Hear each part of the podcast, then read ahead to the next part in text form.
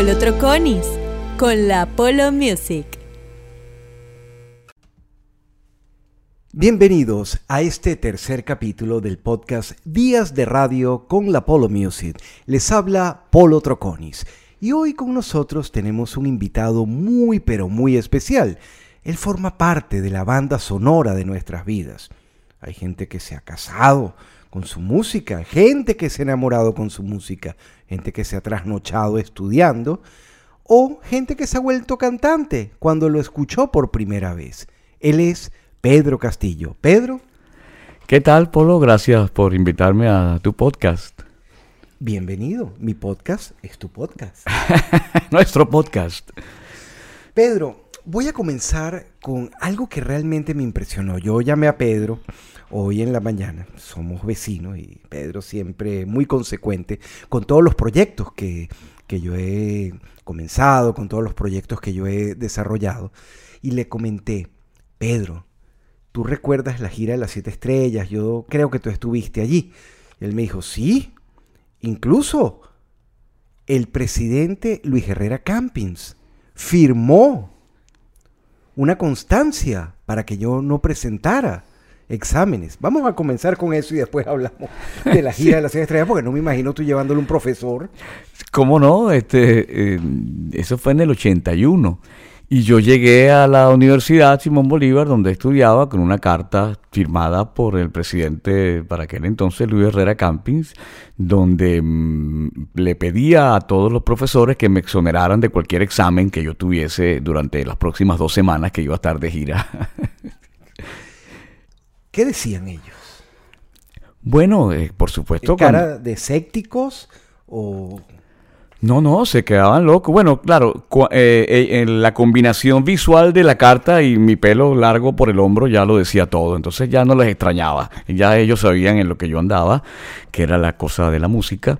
Eh, pero digamos que el origen de esta carta es que el Ministerio de la Juventud para aquel entonces fue quien financió esa gira.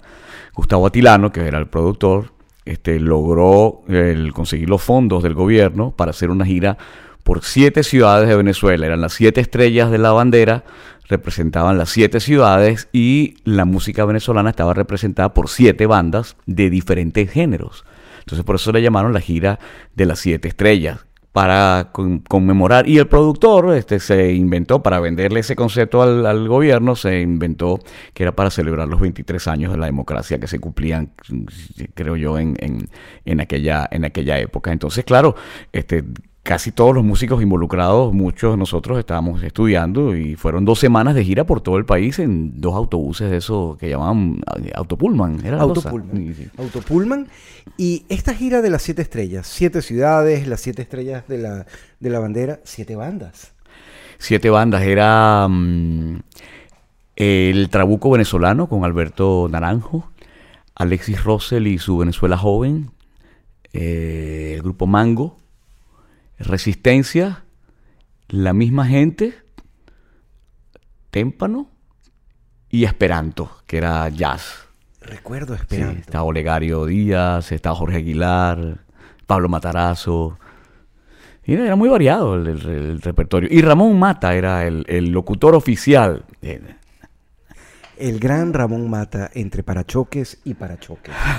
que lo recordamos de Caracas 750, pero ojo, realmente Ramón era un gran rockero. Ramón arrancó ¿Cómo no? en Capital. Yo escuché mis. Eh, yo descubrí a Manfred Mann and the Air Band con Ramón Mata.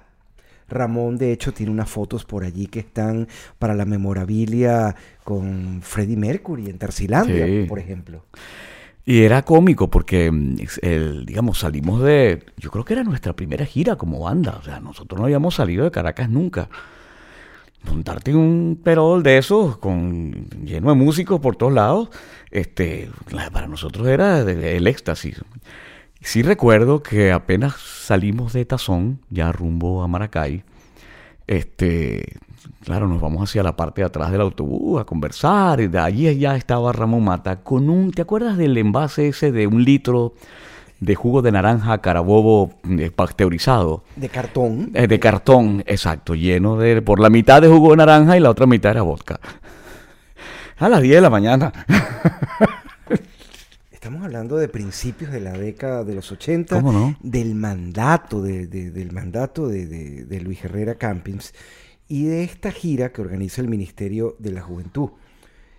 Y esas travesuras, porque esa es la misma época de la pasita, de la botella de pasita. Claro. Era el jugo de naranja carabobo y vodka, y ahí no había ningún problema, ¿no? Me acuerdo que en Mérida, en el concierto en Mérida, en la Plaza de Toros, cuando llegó el turno de Alexis Rosser, el bajista no apareció por ningún lado. Y tocaron sin bajista. ¿Y dónde estaba el bajista? Pues mira, apareció al día siguiente en el autobús. no, de todo era muy cómico.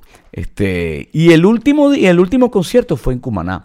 Creo que hicimos ah, Barquisimeto, Maracaibo, Valencia, eh, Ciudad Bolívar, creo que San Cristóbal y Ca- Caracas, el Poliedro. Y el último show fue en Cumaná. En Cumaná. Ese día fue mi último día con el grupo Témpano. Ahí me fue cuando me votaron del grupo. ¿Por qué te botan de Témpano? Porque según ellos yo era muy comercial. Entonces, este, pues, claro, yo había descubierto que podía cantar. Y entonces quería cantar más y para poder cantar, entonces hacía canciones con letras, porque la música que, con- que, que hacíamos al comienzo era muy instrumental. Entonces fui metiendo cosas con letra poco a poco. Llegó un momento que pasé el umbral ya de la tolerancia de mis compañeros. Entonces en Cumaná, después del concierto, este, me llamaron a la habitación de uno de ellos para comunicarme que no querían seguir tocando conmigo. Entonces yo le dije, bueno, sálganse del grupo. entonces, no, el que se tiene que ir eres tú. Cosas de inocencia que además son épocas que de una u otra manera, Pedro, eh, lo marcaron a uno. Estamos hablando de, de la década de los 80, que además ya venía mucha gente trabajando. Fran. Mm. ¿Cómo no? Y Vitas Brenner. eh, Vitas, eh, Spiteri. O sea, habían unos nombres, el mismo Giordano con Siete Cueros. ¿Cómo no? Había mucha gente, pero en el caso de las bandas, en el caso del género del rock, siempre estuvo muy underground, siempre le costó mucho, siempre fue Sí. muy cuesta arriba. Sí, este, y claro, este festival lo ayudó un poco a eso, porque Gustavo Atilano, que era el organizador, hecho, él fue manager de Aditus. Él fue manager de Aditus cuando yo ni siquiera yo había entrado al grupo, cuando Aditus era un grupo ya de, de- incluso de rock progresivo. Este, y Gustavo era el que producía muchos conciertos, los del Teatro París, los del Santa Rosa de Lima, donde tocaba el grupo Mandala, este, de de esa escena underground pre-80. Gustavo producía esos, esos shows. Entonces, claro, él, al ser el dueño de esta gira, pues fíjate que el 50% del contenido de las siete estrellas eran grupos de rock. Resistencia, es la misma gente y Témpano, 3 de, 3 de 7. O de que te- est- estamos hablando de una buena cantidad de rock en el, festival. Era cómico porque el, digamos que el, personaje de todos los músicos que compartimos en ese par de autobuses durante dos semanas, Alberto Naranjo era el, como el más serio, ¿no? La, autoridad máxima en, y fue el que tuvo que poner orden en algún momento. Dice, bueno, los rocheleros en un autobús y los más serios en otro autobús. Claro, porque además estamos hablando de por sí el humor de los músicos, la diversidad y sobre todo, además, el caso en es- específico de lo que era cada género musical y cada tendencia que iba tomando cada banda, Pedro. Sí, y- y- pero lo bonito fue que, la, que al final todos estamos en lo mismo. Entonces la, la, la, la integración es muy fácil. O sea, es, es- es muy sencillo. O sea, ya yo creo que en Paracotos ya éramos todos cómplices de cualquier cosa. ¿Desde dónde salieron? Para el que recién Pues mira, esa, esa es una buena pregunta. Hasta ahí no, hasta ahí no Zona llega. Oriental. Yo- hasta yo- ahí no llega mi memoria dónde nos encontramos. Los puntos de la verdad. encuentro eran Casi siempre Chacaíto. El Rosal, exactamente. Rosal. Sí, sí. El punto de encuentro siempre en esa época era el Rosal, era Chacaíto, o era la Pues- Plaza Venezuela. Pues estaba cerca de la autopista. Ajá. Sí, sí. Y ahí era donde lo dejaban a uno y uno, esa era la Caracas, esa era la Venezuela. Sí, sí. De hecho, caminar. cuando, cuando yo empecé la- a estudiar en la universidad, en la Simón Bolívar, que no tenía carro, me iba hasta McDonald's del Rosal. Y de allí salía el de autobús de, la, salía, de la Simón. creo que aún Todavía, imagínate. Hasta hace unos años todavía estaba allí. No sé si el autobús sigue funcionando. El autobús que te lleva directo a la Universidad Simón Bolívar desde Chacaito. Te daba la oportunidad de salir desde allí. Pedro Castillo conversa con nosotros en este podcast del Apollo Music, Días de Radio. Y Días de Radio, sobre todo con esta gira de las siete estrellas, tan importante de lo que pudo haber sido, ojo, y de lo que fue, lástima que no se repitió Sí, posteriormente. Esta gran gira. Pero estamos hablando de esa misma época, esa, eh, que obviamente esto pudo haber generado la gira Cónsul, eh, o Black and White, la que hizo Frank Quintero con Ilan, o una gran cantidad de bandas que luego los sponsors descubrieron que sí se podía trabajar. Sí, sí. De hecho, la, de- apartando esa gira, la, la, otra que yo hice fue con Aditus, con Bock, cuando Polar lanzó la cerveza Bock. Hicimos una, una gira por varias ciudades de Venezuela, digamos, patrocinada por, por, por la cerveza Bock. Que incluso en esa época Luis Chatén estaba con Ananán. Él viajó con nosotros. uno de los productores. Yo viajé, eh, me acuerdo que yo viajé con unas cintas de reel, reel to reel, porque me habían dicho, vas a tener la oportunidad de grabar. Las cintas reel to reel no son un cassette, no son del tamaño de un DAT ni de un CD, son unas cintas un poco más grandes. Y yo me fui en autobús, porque al final creo que eh, nos terminamos montando, nos fuimos en autobús desde Caracas, llegamos a Puerto de la Cruz y luego en el Caribbean Queen nos llevaban a otro sitio, que era donde estaba. Y yo cargando con esas cintas. y cuando llego al área de sonido, dicen, no, aquí no hay reel. Ya yo medio lo sospechaba, porque el reel es un, era un aparato. Sí, sí, trajiste, trajiste el grabador. aparatoso y no estaba eh, por ningún lado. Dice, como un mueble. Un mueble, el reel es un mueble. El reel puede ser eh, eh, tres hornos de microondas, pero un poco más Sí, sí. pesado. Pedro Castillo conversa con nosotros. Pedro, gira de las siete estrellas. ¿Cómo era ese montaje? Ya que hablamos de sonido, recuerdo el audiorama de la década de los 80, Sí. que era el sonido, que además uno se tardaba muchísimo. ¿Y por qué voy a esto? Los montajes de hoy no son los mismos montajes de, de- de antes. Antes era una sola mesa, uno hablaba de la mesa, hablabas de una sola consola. Eh, una consola totalmente análoga, donde ahí no había memoria, donde lo más que tú podías decir, bueno, mira, yo mezclé la voz de Pedro en menos 2.3, pero después venía la voz del otro y ahí no había nada y todo el mundo, me imagino que eso sonaba como Dios venga. Sí, sí, como vaya viniendo, vamos haciendo el sonido tal cual. Este, y eran la, y sobre todo los parlantes, las cornetas, eran unos monstruos este, que había que ponerlos unos encima de otros. Y, y la- las pruebas de sonido eran infinitamente largas. Entonces, la, dígame, la- probar la batería era una pesadilla. Entonces era tambor por tambor. Tú, tú, tú. Y ahora el otro. Y ahí estaban una hora, el técnico y el baterista. Este, aquí el, montaje, ya, evidentemente la practicidad, uno siempre la busca, ¿no? Hasta en tiempos remotos. Entonces había una sola batería para todo, para todo el mundo, pues. Pero, pero sí, era, bueno, el típico montaje de la época. No había las consolas digitales que hay hoy en día, que hay escenas, una escena para cada grupo, aprietas un botón, pack, y aparece la escena de cada banda y vamos, como lo, como lo probamos, así queda. Igual el monitoreo, ahora son con, con audífonos este, personalizados, inalámbricos. no pero eh, si supieras que era, era divertido, era, Y, y tú te pones a escuchar grabaciones hechas en vivo de aquella época y suenan bien. Suenan bastante bien para ser, eh, para eh, digamos, eh, hechas de, de esa manera rudimentaria. Pedro, hablamos de este sonido. Hablaste al principio de cuando mostrabas esa constancia para poder presentar los exámenes posteriormente y el pelo largo. Y lo primero que me vino a la mente fue esa época que además yo la viví también, cada vez que uno salía de un concierto, y imagino que en esta gira, eh, uno salía del cine de un concierto y estaba la recluta esperándote. Los casco blancos, uno le tenía terror.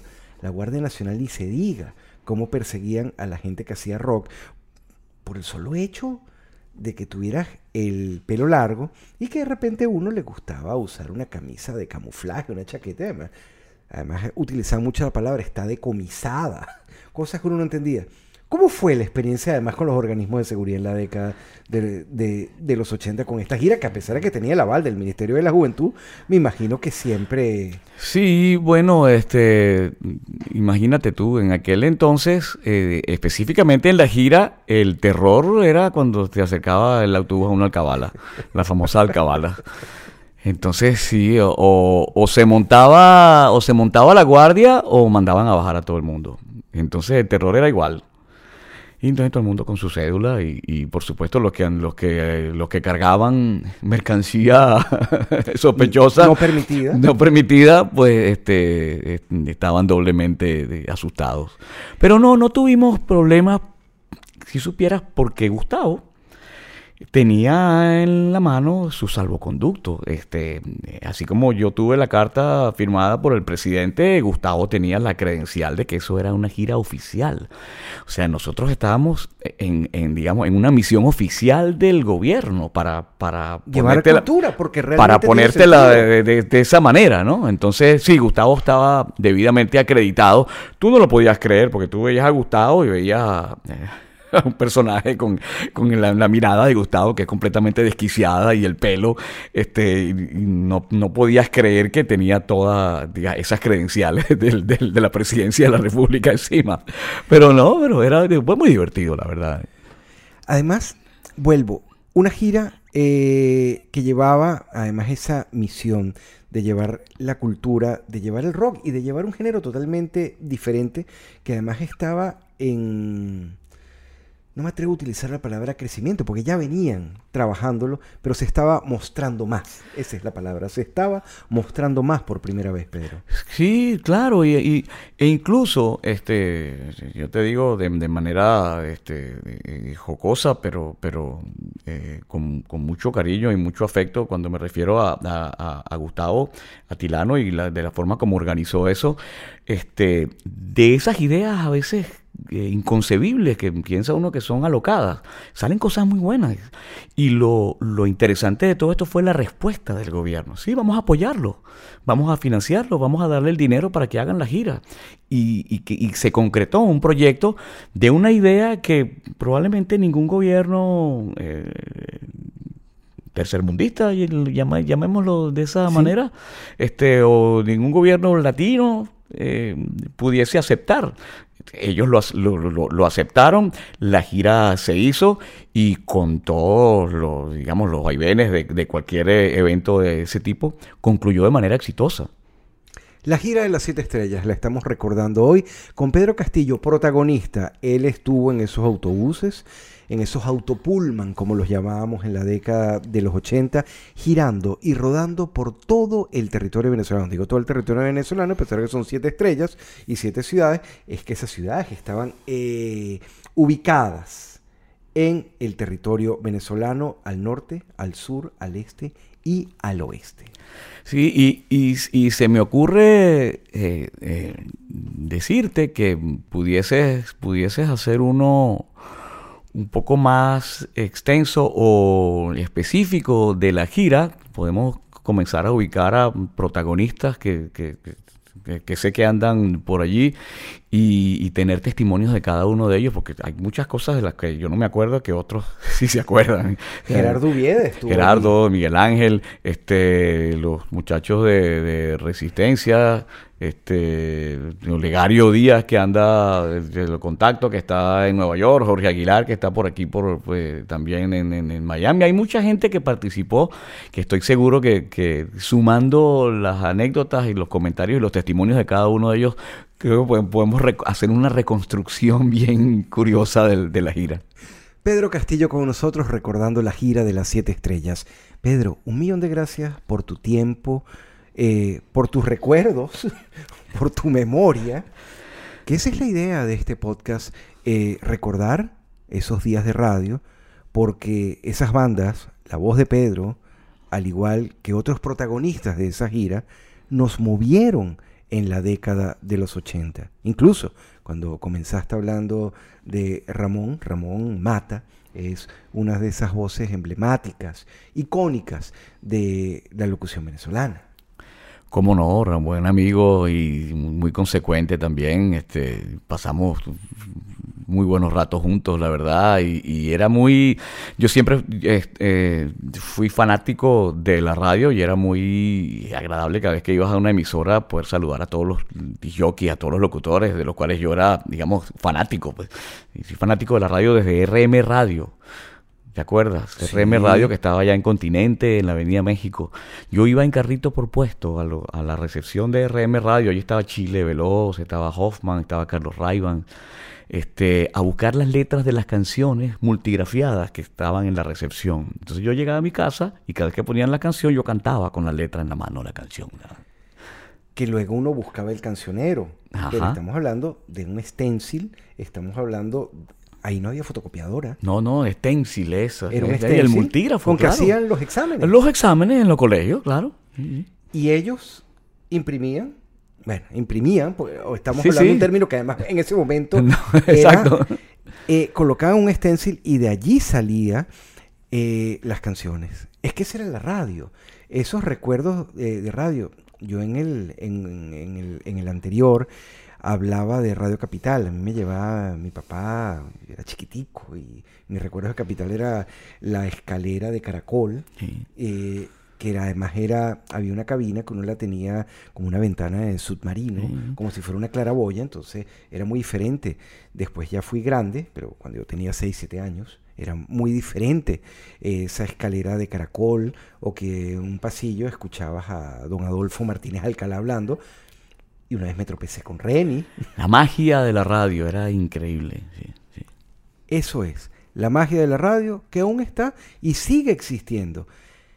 Hay nuevos medios, nuevas plataformas, pero que de una u otra manera están utilizando recursos, herramientas. Y aquí estamos y seguimos. Pedro, un millón de gracias. Gracias a ti, Polo. Este, un placer y nada, seguimos eh, eh, pendientes de días de radio en la Polo Music. Y vendrán más historias y más días de radio.